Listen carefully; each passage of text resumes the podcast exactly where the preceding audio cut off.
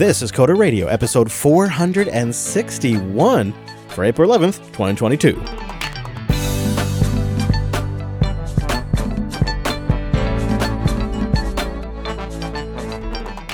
Hello, good looking, and welcome into Jupiter Broadcasting's weekly talk show, taking a pragmatic look at the art and the business of software development and the world of technology. I'm sitting here in a toasty Raleigh, North Carolina. My name is Chris, and joining us from a swampy Florida, it's our host, Mr. Dominick. Hello, Mike. Hello, Chris. Hello, sir. Hello, hello. And we should say, welcome back to the show, Mr. Payne. Hello, Wes. Oh, hey, boys.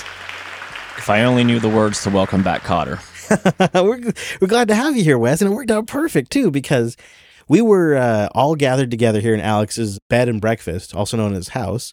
And uh, you were floating through, and I said, come on, sit down. Let's do a show. Let's do a little coder because uh, the audience has been wanting to hear from you. And it's been too long since I got to talk to Mike. Yeah. Yeah. Yes. So we're gathered here together today. Uh, although it looks like I was looking over the Twitters. As you know, I stalk Mike. And uh, it looks like you were having some car troubles this week. Ah, yes. Once again, technology destroys a perfectly good mechanical device. Um, apparently, the computer in my car has decided that there shall be no fuel injected into my engine, Oh, no. And it decided this while I was in the car. Oh, Yes, so that was a, a double tow job, and I'm still waiting to double tow job. Now that sounds like we're getting an explicit rating. And yes, I will I will update the audience uh, whenever GM decides to you know do something about it. man. Oh, man. That sucks. That's just one of those, you know, wrenches in your life you never expect. And Mhm. it- it's just not easy to deal with. You know, Optimus Gray in the chat room points out this might be one of the few times we do this here Coder Radio program when we're in the same time zone.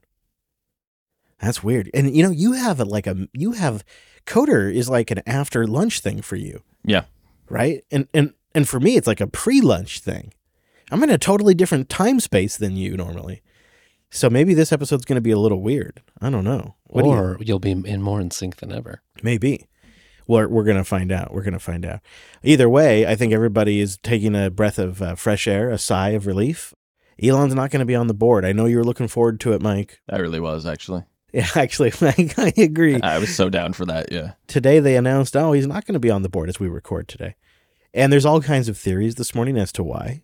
Do you guys have personal pet theories as to why Elon decided not to go on the board of Twitter? Tesla AI told them not to. It steered him right away from the board meeting. Just, I like Wes's better. Mine is dumb. I think he just realized the SEC was probably not going to put up with his shenanigans forever Hmm. I could see that. I could see that. because he, he screwed up the filing too, right? So I think too they had a little talking because if you read through this really strange announcement, there's two things that stick out. So weird. First of all, they they mention like a background check. Like, why do you even say that? And then the other thing they mention in here is that he has a fiduciary responsibility to limit what he says. Essentially, is what they say about the company. He'd have to kind of agree to only talk about certain things when you're a member of the board. It limits what you can say about Twitter. And I think I think that was it. I think he's like, no way. I wonder why he hasn't done this before. Why don't why don't Bezos and Musk and Buffett why don't they buy all these companies up and you know what just I guess Bezos does it sometimes, right? Washington Post at least. True. least. True. Monsters. That's a good point. All right, well, let's move on. Boostagram. We got a Boostagram in from Freak three days ago. 6,000 sats, too. So he just recently switched all over from Android to iOS. Rest in peace, freak. And he says the one thing that's driving him crazy is he wants to slap his iDevice when it autocorrects the last word after he presses send. Android never did that, he said. That is probably the most annoying thing about iOS. I can't tell you how many times the F word has been replaced with duck after I hit the send button. Like, what the duck, you know? I did I did not realize this was the thing. Now it's been, I don't know, six years since I regularly had an iPhone, but is that is that a new development? no, it's been it's been I mean, they've what? They've been trying to machine learn up the autocorrect for a while, so maybe it's gotten worse. I don't know. But yeah, it's been like that for a bit. Yeah. Yeah, that does stink. You poor devils. I know. I don't. I don't know how we do it. I don't. We got another boost from Cos Peland. he says, uh, "Okay, guys, what are your thoughts on iCloud versus Nextcloud? What would be the point? And thanks for the show. It feels like two separate solutions. I don't know. You'd use Nextcloud if you don't want to be on somebody else's cloud. That's it. I could also see maybe you want, um, you know, you use bits and pieces. Like you might need iCloud for some of the iOS specific backup kind of things, right? But You don't have to do it for everything. You could self-host some of the pieces you wanted in your Nextcloud. I could see the appeal. Like maybe Mike would want to set one up for like his team at some point. I don't know, but uh, most people are not using iCloud for the same stuff. Yeah, I, I I don't see iCloud in like a work environment. I know Apple is supposedly coming out with something like that, some kind of like small business program, but I don't know. When I think iCloud, I still have scars from core data iCloud having to implement it and just the massive sync bugs. Uh, we had several people that boosted in Boost. asking if they could boost us from the member feed, which we have not set up. It's amazing they'd like to do that, but not right now. But it has us talking internally about how we could do that. The All Shows feed did just get the um, possibility to boost. I just added that before we left. Well, nicely done, sir. Pew, pew, pew. All right, so it looks like something's going on with Tea, which is a package manager that is an alternative to Brew. Harold wrote in and I said, I thought maybe you guys would want to take a closer look at this. Did you notice that they pitched themselves as Brew 2 for Web 3? Brew 2 for, yeah, Web. Sorry, Mhm. sorry. Oh, little nauseous. So there's something blockchain. Go- Wes, did we ever get to the bottom of what is blockchain about this new package manager? You know, I haven't had a chance to actually try Tea. I'm not sure. Let's find out, though. I'm looking at it and I don't get it. I don't I don't get it. How, how much money did they raise exactly? Oh yeah, did they raise money? They raised money. This is not so. I I think uh, this is my mistake. I thought this was just like a you know a successor from Brew, like Mm-hmm. by the creator of uh, well Brew.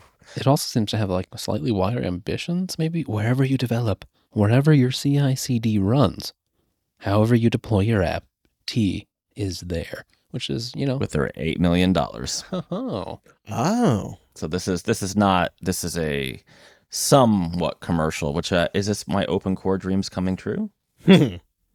Maybe. But now with a Web three name. Of course. Well, you have you have to get the VC to open your email somehow. Hmm. Okay, so this is probably going to warrant further investigation. Yeah, eight million dollars. Look at this to create a new open source software on the blockchain. Yeah, it's like you know, for a while we were seeing everybody bake in machine learning and AI into their product description, and it's like blockchain was a fad before that, and then AI took over, and now blockchain's back again. blockchain's back, baby. And you know, I, I gotta say, just for the record, like I don't think there's a lot of strong use cases for blockchain outside a distributed ledger for a currency. Like it's really good at that, but a lot of times when you see what they're using a blockchain for, you go, well, that could just also be a database. Mm, yeah. And it's like they're using blockchain because it's like cool and stuff, but you know, blockchains are in order to be secure, they're generally not very fast. And if they're not very fast, then they don't seem to scale what like what you would in theory want for something like a package manager. Yeah, you know, they mentioned being decentralized, but exactly how? Hmm. Yeah, don't you want your package manager to in fact be centralized somewhat so that you can trust? I, I think so. I mean, I think maybe you want both, but Well, so we've just reinvented PPAs. Congratulations. A couple of weeks ago, we we read an email from listener Brandon who has a big old ri- uh, Raspberry Pi cluster going on. Hooey, hooey. So he's got three Pis and a single Pi 4, and all three are powered with uh, power over Ethernet, which is awesome. So he's got a little switch to do that. They run Ubuntu with Ubuntu's Kubernetes K3 solution. He's got terabyte hard drives connected to them, and then he makes all of the K8 pods available via NFS. This is so cool. He said, I had a job requirement for me to learn Kubernetes very quickly in order to lead a team building and deploy and that was deploying the K8 workload. So he sets up this big old cluster here. He's like, it's not really a big deal, but you know, it's kind of a fun project. And if any listeners have a few Raspberry Pis laying around, it's definitely worth a go. Also, it's been astounding to watch the show's 180 on blockchain and Web3 tech. I left the initial episode from last year feeling pretty unhappy about the general sentiment on the show, so it's been good to see a more nuanced take on the tech. The state of the tech and the politics is intersecting, and it's actually been pretty piss poor lately. So it's nice to see some people with big ideas trying to create a better future, regardless of how it goes or if it's likely planned to go. Anyways, thanks for the show, Brandon. Well, there you go. We got a lot of for talking about blockchain stuff. We got a lot of for that. We had we had some good positive feedback too.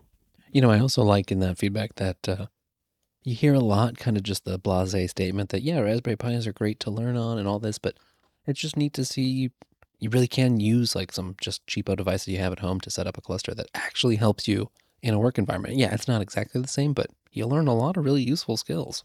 You can put SUSE on there.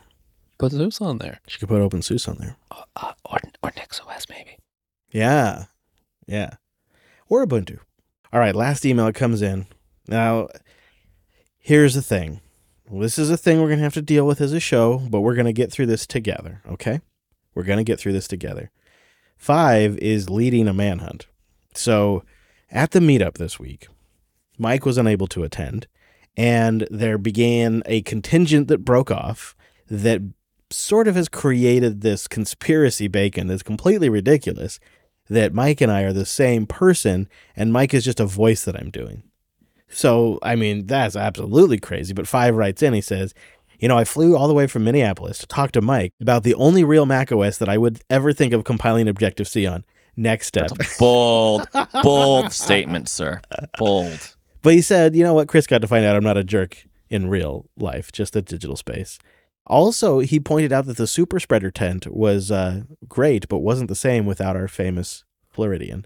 So one of the things Alex did is he brought a tent where we put like name tags and a book. Where is that damn book? That is a very good question. We had over 100 people, around 100 people show up. And a good turnout of coder fans, that's for sure. Definitely. Definitely. I think there's plotting to go down to Florida now. I mean, I didn't I didn't I didn't tell them to go for it, but I think you know like I said this group just sort of broke off on their own. We tried to control them. Well, you know, you can always like hire an actor just when you're doing this voice, right? So that That's true. I think it worked out for the best though, because you know I was a little I was like thinking, do I need to like wear a mask? Like, how do I make sure that we don't meet at this meetup because I don't want to mess with the show? And so we've punted that problem one more time. you know, I was gonna go. I was gonna come dressed in a robe, but with just you know a Spaceballs style Vader helmet on. yeah, that's a good idea. It's funny you say that. A Vader helmet was recommended to me by someone else, but I was worried about it getting real hot in that Vader helmet. You know, and you got to really commit to that. So yeah, I'm in Florida. We define hot slightly differently. True. True. Yeah, Mike's sticky already. It won't change anything. You know, I got an email mentioning NeXTSTEP, so you know it's a little sticky already. Right. It's already a little sticky. Mm. Uh, we had, uh, of course, some local folks show up. We had from Virginia, we had from Pennsylvania, New York, DC, Florida, Canada. People came from all around. It was really great. I think we're going to do it again. Here's an obvious statement in retrospect there's actually a lot of tech business in Raleigh. Oh yeah, dude. Oh yeah. I didn't realize it. I knew Red Hat was here. Kind of a, a sleeper, you know. You don't hear about it all the way out on the West Coast necessarily. You northern westerners, whatever you are, you got to come down Dixie We're blinded by San Francisco and You're the right. glittering lights of New York City. and Seattle. Is Seattle closer to you? Yeah. Oh yeah. Oh yeah. And we have to we have to stare at the Amazon and Microsoft folks all the time. Oh. Speaking of Darth Vader, Darth Ballmer. And I guess Apple's opening up an office here now. So there's going to be a Apple Raleigh office. And then because we're near Virginia, we got, you know, Hmm, the government crowd. hmm we got some government people coming down too. But that's great. We we accept all types. So I think we're going to do it again. I think I don't know when, but we'll do it again at some point in the future. So if you didn't make it out, don't worry. We'll do it again. See, you're just gonna roll the dice one more time. Mike's got another chance to see your smiling face. to redeem myself and hand out, I am ordering uh, DVDs of Snow Leopard for everybody. Linode.com slash coder. Go there to get $100 in 60 day credit on a new account, and you go there to support the show. Linode is fast and reliable cloud hosting. You got to try it for your next project, for the next thing you deploy. It's what I use for everything I've built in the last two and a half years. Especially now that Linode's been rolling out these NVMe PCI drives. I didn't realize it, but like one of my boxes, I can just click a button and upgrade it. It kind of depends on my location. Uh, and, and another one of my boxes I've already upgraded. I love it when things get faster. I've recently been using Linode's tools to help troubleshoot and manage our super in demand matrix server for our community right now. And it's so, so slick to have these dashboards they give you. They're not like overly complicated, and they have really sensible thresholds you can set for alerting. So I know when something's going on. And, you know, for this trip, I went in there and I just boosted that system up. I made it a monster. I have a 48 core Linode box right now. And if you're a performance hound, you're going to love Linode. But if you need it for something simple like a portfolio, maybe a simple GitLab, I don't know, maybe a photo gallery, they have like $5 Linodes that are rock solid and still come with the same great support that the 48 core rigs have. That's what Linode is known for is fantastic support, fantastic performance, and really sticking to the core product and just making it better and better and better. And with 11 data centers around the world, you're going to find something near you or your customers. And since they've been doing this for 19 years, I can guarantee you they're just really in a groove. They're not trying these crazy VC backed ideas and things like that. They're iterating on a product that works and has millions of customers around the world. And they have great features like built in cloud firewall. Their object storage is super useful. They have VLAN support. Of course, they have advanced DNS support, really powerful Kubernetes and Terraform support, super fast networking, bare metal servers if that's the way you want to go, and a new database as a service, I guess. that seems like it has a lot of potential. And of course, they wrap it all up with an easy to use, powerful cloud dashboard. Man, there's so many reasons we use Linode, but I think you'll find something that fits for you. You'll see why. And with pricing 30 to 50% cheaper, I think you're going to be happy to stick around. So go get that $100 and try it out. See what we've been talking about. See why we've stuck with it for so long and we love promoting them on our shows. Linode.com slash coder. Go get that $100 and enjoy it. And let us know what you think. Linode.com slash coder. So we were just kind of casually talking about the Warp terminal a few episodes ago.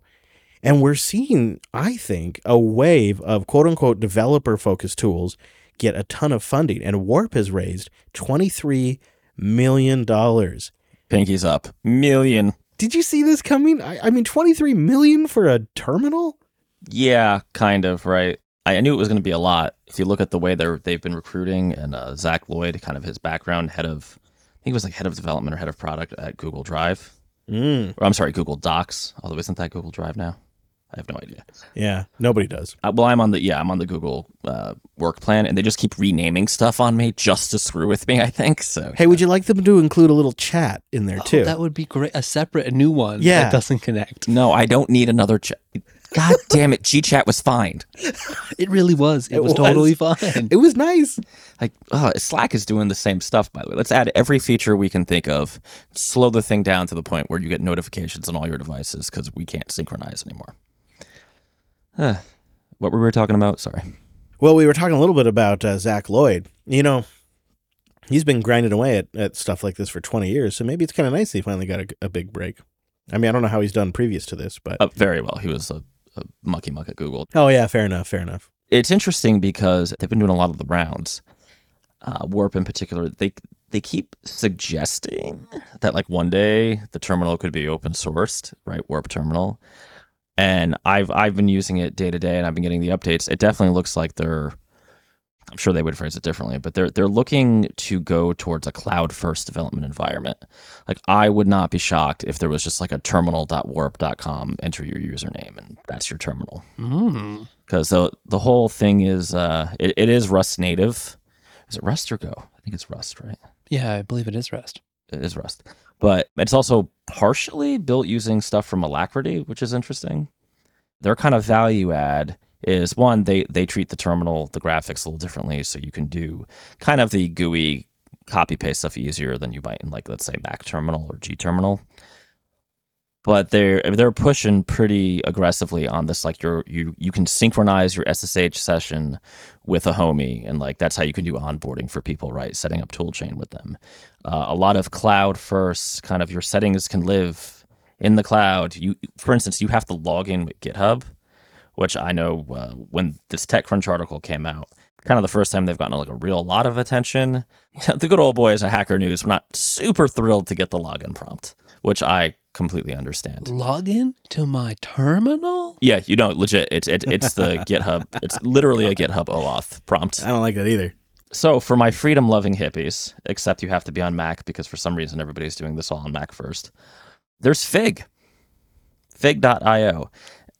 All Fig is is context aware auto completion Oh, yes. of your particular tooling. Now they have some they support like npm, uh, Kubernetes, stuff like that.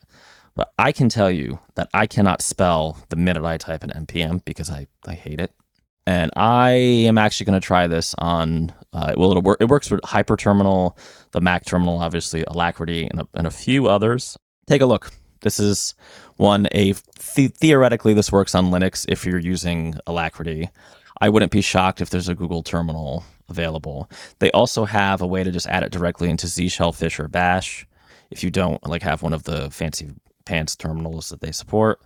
Additionally, it works in the VS Code terminal and the JetBrains terminals if you live in those IDEs. Wow. That's really cool. This is so it's fig.fig.io. I, I'm, I'm kind of impressed. Mike seems to know more. I've actually been using this a little bit at work in my day to day, playing with it, but I haven't I haven't gone that deep. I didn't realize they had fancy terminal integration. I've just been using it like a, you know, plain old regular person in iTerm. Oh, so so super cool. How do you, how are you finding it? I, I like it a lot. You know, I haven't I haven't like written any of my own completions or gone gone super deep into it, but for just you know, running around in the terminal, doing regular Git operations, that kind of stuff. Yeah, it's it's pretty handy, and it's not. I have not found it intrusive at all. Like, there's never been any of those times where I wanted it to just disappear. It's just kind of an optional extra. All right. That's a nice one. And is it open source? Is it uh, commercial?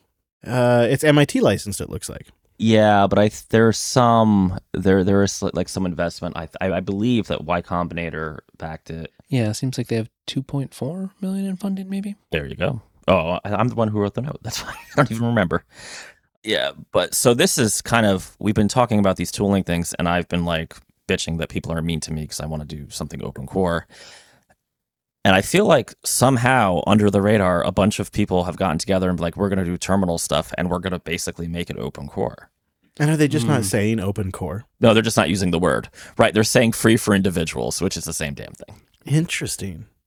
Also it's kind of nice to see stuff focused on the terminal. Like Yeah. IDEs have been such a dominant, which which is fine, but Text editors. hmm you know, and and they're I think they're you know they both kind of give you access to different things. IDEs you get this big smorgasbord of all kinds of options, and it really is like the you know epitome of a big GUI app. But there are times where the terminal style of workflow is better. So if you can get some of the kind of like static analysis, semantic stuff, aware of your environment stuff you come to expect from an IDE in the terminal, heck yes. Win win. Plus, there's devs that grew up with like fancy IDEs that, you know, they might kind of, a terminal might seem old if we don't sort of backport some of that stuff over there. Yes. That's a good point. Yeah, it's definitely the season for developer tooling to make money. March 31st, Docker announced they raised a Series C of $105 million. And when you go through it, of course, it's Bain Capital Ventures, of course. What up, Mitt? they don't even really get very specific why they did it. Their whole reasoning seems to be well, uh, we think the developer ecosystem is going to continue to grow like crazy. We expect that uh, this particular market that Docker addresses is going to 4x over the next year. And so we're going to put money into Docker, even though they don't seem to really have a solid plan, or we're not really even sure how these returns are going to work. But this this market's growing. 105 uh, mil is nothing to sneeze at. Not at all. Shit, I'll jump the gun on you, but you know what I've been using in production, and I didn't even know they were sponsoring the show until last week. Tailscale. Yeah, that's right. Tailscale is awesome, isn't it? It's beautiful. You can have a bunch of very precariously tied to something Raspberry Pis that have a 5G connection, and you can make sure they're still alive. Yeah. and they're all in that flat network. That's right. I mean, uh, yeah, no doubt about it. Right now, the machine I'm sitting at is connected back to the studio over Tailscale. It's so freaking great. But this is a real, this is a genuine endorse, endorsement right there. In fact, why don't why don't we talk about Tailscale? tailscale.com slash coder. Oh, let's go outside and enjoy the day in the sun. Come on, doggy. I got Archie with me here, and we're in Raleigh, North Carolina, and I'm preparing the show out here in the sunshine. How nice is that? And I'm using Tailscale to do it. I thought, what a great opportunity to talk about how useful Tailscale is. It's super quick to get started. Just a couple of minutes, you'll install it on any OS. I have it on my mobile devices. I have it on my Linux boxes, ARM and x86. I have it on my VPS servers. And really, before the trip, one of the things I did to prepare was I got Tailscale set up on the last couple of devices that I didn't have it on. Now, I'm going to sit out here in the sunshine, and thanks to Tailscale, I'm going to enjoy some vitamin D while I prepare the show. So, this is a little bit of out of time ad read, I suppose, but it just seemed like what a great opportunity to really demonstrate the power of Tailscale. Because, say, I need to get to the boost, or I need to get to our notes system, you need the kind of like web dashboards. You know what I'm talking about. You got tons of these things behind firewalls. And I got some apps on Linode. I got some apps on my LAN. I got some apps on a VM sitting on my box back at the studio. Tailscale brings it all together in one flat VPN. And they use WireGuard's noise protocol to make sure it's super secure. And they support any single sign on system you might already have, which means if you want to use two factor, that's going to work too.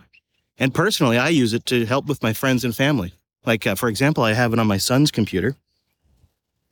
If he has any problems while I'm out here, I just SSH into his machine and take care of it because all of my systems have a static IP address on a flat WireGuard protected network that I set up on each machine in like two minutes. It's really nice to have that peace of mind while I'm traveling and just pull that stuff up like I'm sitting on the land, regardless of where that machine's at. And I know it's safe with Tailscale. So go support the show and try it up to 20 devices for free. Get started by going to tailscale.com slash coder. Wouldn't you like to work out in the sunshine? Tailscale can help make that possible. Tailscale.com slash coder.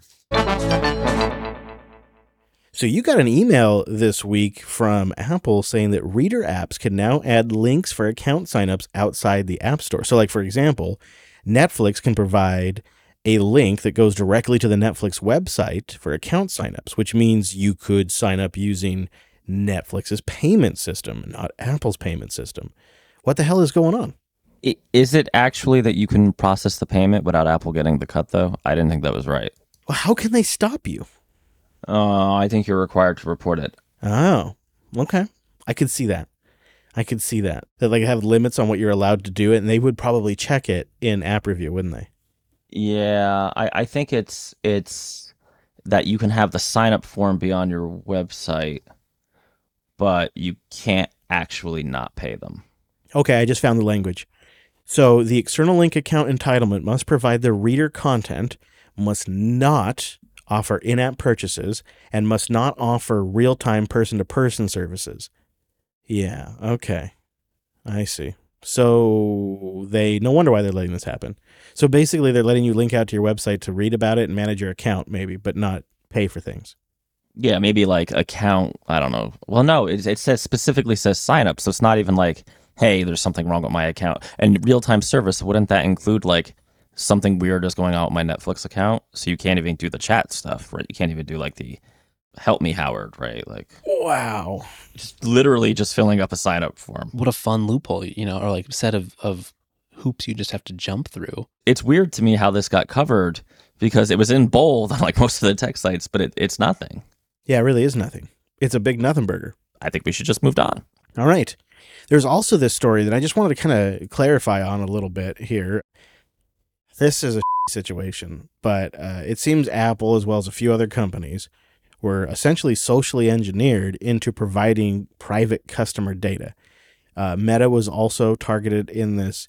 And the reason that they were all got is because the cybercrime group used legitimate law enforcement mail addresses they Mm. compromise legitimate mail accounts and then send emails from those legitimate accounts asking for the information. Domain was legitimate, you know. And if you've only interacted with these, you know, it's a request that comes from the email, right? There's really no way to avoid this kind of stuff unless unless we get more serious about identity verification with email or we get more serious about these companies not holding this data.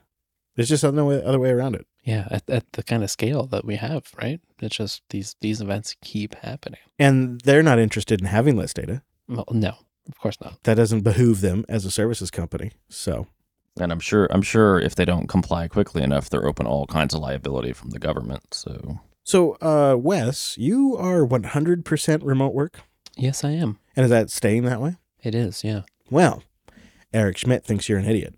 He says you don't build a great management team virtually, so you're never going to be management material with your work from home shenanigans. Dang it. He says this is a quote from the former CEO of Googs. He says, "quote It's an it's important that these people be at the office, in my view. I, it may be true I'm a traditionalist." He adds, "Yeah, maybe, but um, I- think he might be right. I almost kind of think he might be right. Like, how do you build a strong team, a leadership team, when you're all remote? Um, in fact." Isn't the fact that we're all sitting here in this house right now together kind of indicative of that even though we're all remote we find it necessary to come together Well, I think it, it might just be sort of a spectrum of, of how often and what that means, right? i mean his thought his uh, his end of the spectrum is butt in your seat every day that's his spectrum Yeah, you see, so it seems like yes, right? Probably, especially for highly coordinating individuals who need to have a lot of dense networks across the organization. That that kind of, you know, that kind of FaceTime is important. But there's a lot of different roles in management, and, so you may be doing cross department teams, but a lot of your management may just be, you need to be available on those Zoom calls to help help the teams that you're helping out. Mike uh, Schmidt says it's not just uh, the practicals about working together in person, but sometimes it's about instilling professionalism in your team. Schmidt says that when he started at Google, for example, he, quote, had an awful lot of college students who were behaving as though the workplace was like a college. He goes on to say, quote, and I used to say to them, this is not a college. This is a professional thing. You can't do that. And, or it might be illegal. So please stop now. And he says this is particularly important for your employees that are in the ages of 25 to 35. They just can't be trusted to work from home and not do dumb things. Uh, I don't know. I, I have mixed feelings on this. I, I am much less bullish on full remote work than I used to be. But I don't know. It seems like one of those things that's nice if you're Google, right? And you have like, you know, the awesome offices, lots of money, you pay people super well, way above average. And I, I, I feel like it's almost not a, a relevant debate for like small businesses because this is an argument that's this this is just done right? This is a, a, race that's been run. You basically have to offer remote work now specifically hiring uh, developers if you're in anywhere competitive right? Because you know what? It's it's just a super hard hiring market right now. I think we maybe also, you know, as you're saying there, like the, the size of the business, what you're doing, the the type of team you have all seems like it matters. You know, I agree.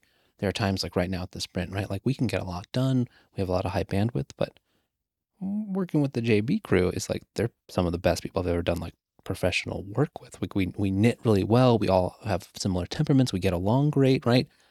That is not what I think the normal average experience, right? Like you meet a lot of people in the office, they're fine people, you don't against them, but they're not they're not your friends. You might not even like have a good vibe with them.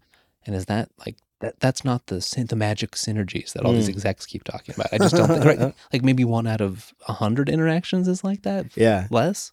So Schmidt says it's not a big business versus small business thing. What Schmidt says, mm. he says it is science. It is 30 to 40 years of workplace experience that has shown us that humans are inherently social. And he goes on to say that the current virtual tools are not the same as the informal networks that occur within a corporation or a business. And so if you can't be in person together, you're just not going to be as competitive. Doesn't matter on your size, he says. Doesn't matter if you have 25 employees or 35,000 employees, what he says. It's an interesting theory. I suppose it, the market's going to validate it one way or another, right? Like, yeah, if, if, you can be more competitive just by having an office. I feel like what Mike is kind of saying in a way, it's like Schmidt sitting in a an awful position of privilege, right? Like easy for Schmidt to say he is. You know, they have the they have the ability to fly people in and move them if they don't work in the area, that kind of stuff. But yeah, for many folks, probably they might have, you know, and folks in our audience, they might already have nicer home working setups than they're going to get in an office. I think if you're going to realistically have an office for, you know, highly talented tech people, you're going to have to push towards that, like make the office awesome, for lack of a better term the whole cafeteria thing, the laundry on site. I'm gonna need a hammock desk. hammock desk, you know, uh, Sousa memorabilia everywhere. It's the stuff you need. When I was at Dell's Austin office, they had several huge cafeterias with great food, but they also had an on-site doctor. So if you wanted to go see a doctor about something, you could go down into the cafeteria area in one of the main buildings there, in the main building, and see the doctor right there at work. And, you know, for a small business guy who doesn't even have medical insurance, that was like such a trip to think like I could go to the, I could go to work and not only can I do my laundry and do my, eh, get my eating done and, you know, eat my three meals or a day or whatever, but I can also see the doctor all on the same campus. It's mind blowing. It's both crazy convenient and also like a weird, you know, it's, it, it, it's almost close to being back paid the sort of, you know, company money again. Anyways, we'll wrap it up in there. I'm going to leave a link in the show notes because this is something that I care a lot about, but it's not relevant to the show in any way. Maybe somebody out there cares though. There is some research that has been published on the 12th, and it it says that loud road and air traffic has been linked to greater risk of high blood pressure, heart attacks, and strokes. And scientists are uncovering new details about how what you are hearing and how it can stress your cardiovascular system. How about that? So I'm going to leave that in the show notes because that's probably kind of spooky. But I'm a big proponent of thinking about uh, noise pollution when you're building an office or a home or something like that. Oh, you don't say, professional podcaster. Right, I know, I know, and I feel like it's something people just ignore. So I'm advocating for it. Uh, anyways, I think that's it. Anything else we want to cover, gentlemen, before we wrap it up today? Mr. Dominick, is there anything else you want to talk about? No, good to hear from you again, Wes. Enjoy the work from home. That's a, that's a big change. Mm, Nice. indeed. Thank you, sir. And yeah, nice to hear your wonderful voice. Wes and I get on a plane tomorrow and fly back to Seattle. Back to the sky in our fart tube. Yep, and hopefully it's nice and pleasant. Although today it's going to be like 80 degrees here. It's a beautiful day here in Raleigh. And then what do we, we maybe talked about doing a land the morning after we get back because we're just that crazy. no rest for us. I also have a meeting scheduled for that morning, but it'll be over pretty quick. It's going to be a busy getting back kind of a thing. There's a lot of a lot of stuff I got to follow up on. This is one of those trips where I'm coming back with a big list. you, you hit pause on your life. You go do, you know, to go take care of some things. And then, oh yeah, it, it, it all got worse. And when it's waiting for you to get back. Mm-hmm. Also, thank you to our members, coderqa.co. New Coderly is coming soon. You also get access to the show's limited ad feed, and you support the show. And that's just a great way to do that. You can also support all of the network shows and get access to all of the special features at Jupiter.party. Join the party at Jupiter.party and support them all. Mr. Dominick, where should we send people this week to find you? At Tumunuku on Twitter. He may also be broken down on the side of the road. So look out, Floridians. Yes, yes, yes. If you, yeah, that's more likely than not these days. Keep an eye out for Mike's broken down car and say hi. Maybe give him a beverage or something like that. Uh, what about you, Wes? Is there anywhere you want people to find you? Well, yeah. Uh, hey, look out for a new Linux Action News in your feed sometime soon. That's right. If we survive back to Seattle, it'll be there. LinuxActionNews.com. This year podcast is at Coder Radio Show on Twitter and our contact page. We'd love to get your feedback. That's a big part of our show. Your thoughts, your comments, your responses. Coder.show slash contact. Go there and let us know what you think.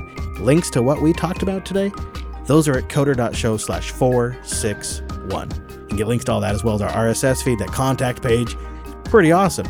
And then this here live stream, 3 p.m. Eastern, noon Pacific. So I'm flipping it this time at jblive.tv. Or you can just like subscribe to the Twitch thing and then just get automatically at twitch.tv slash Jupiter Broadcasting. Anyways, thanks so much for joining us on this week's episode of the Coder Radio program. See you right back here next week.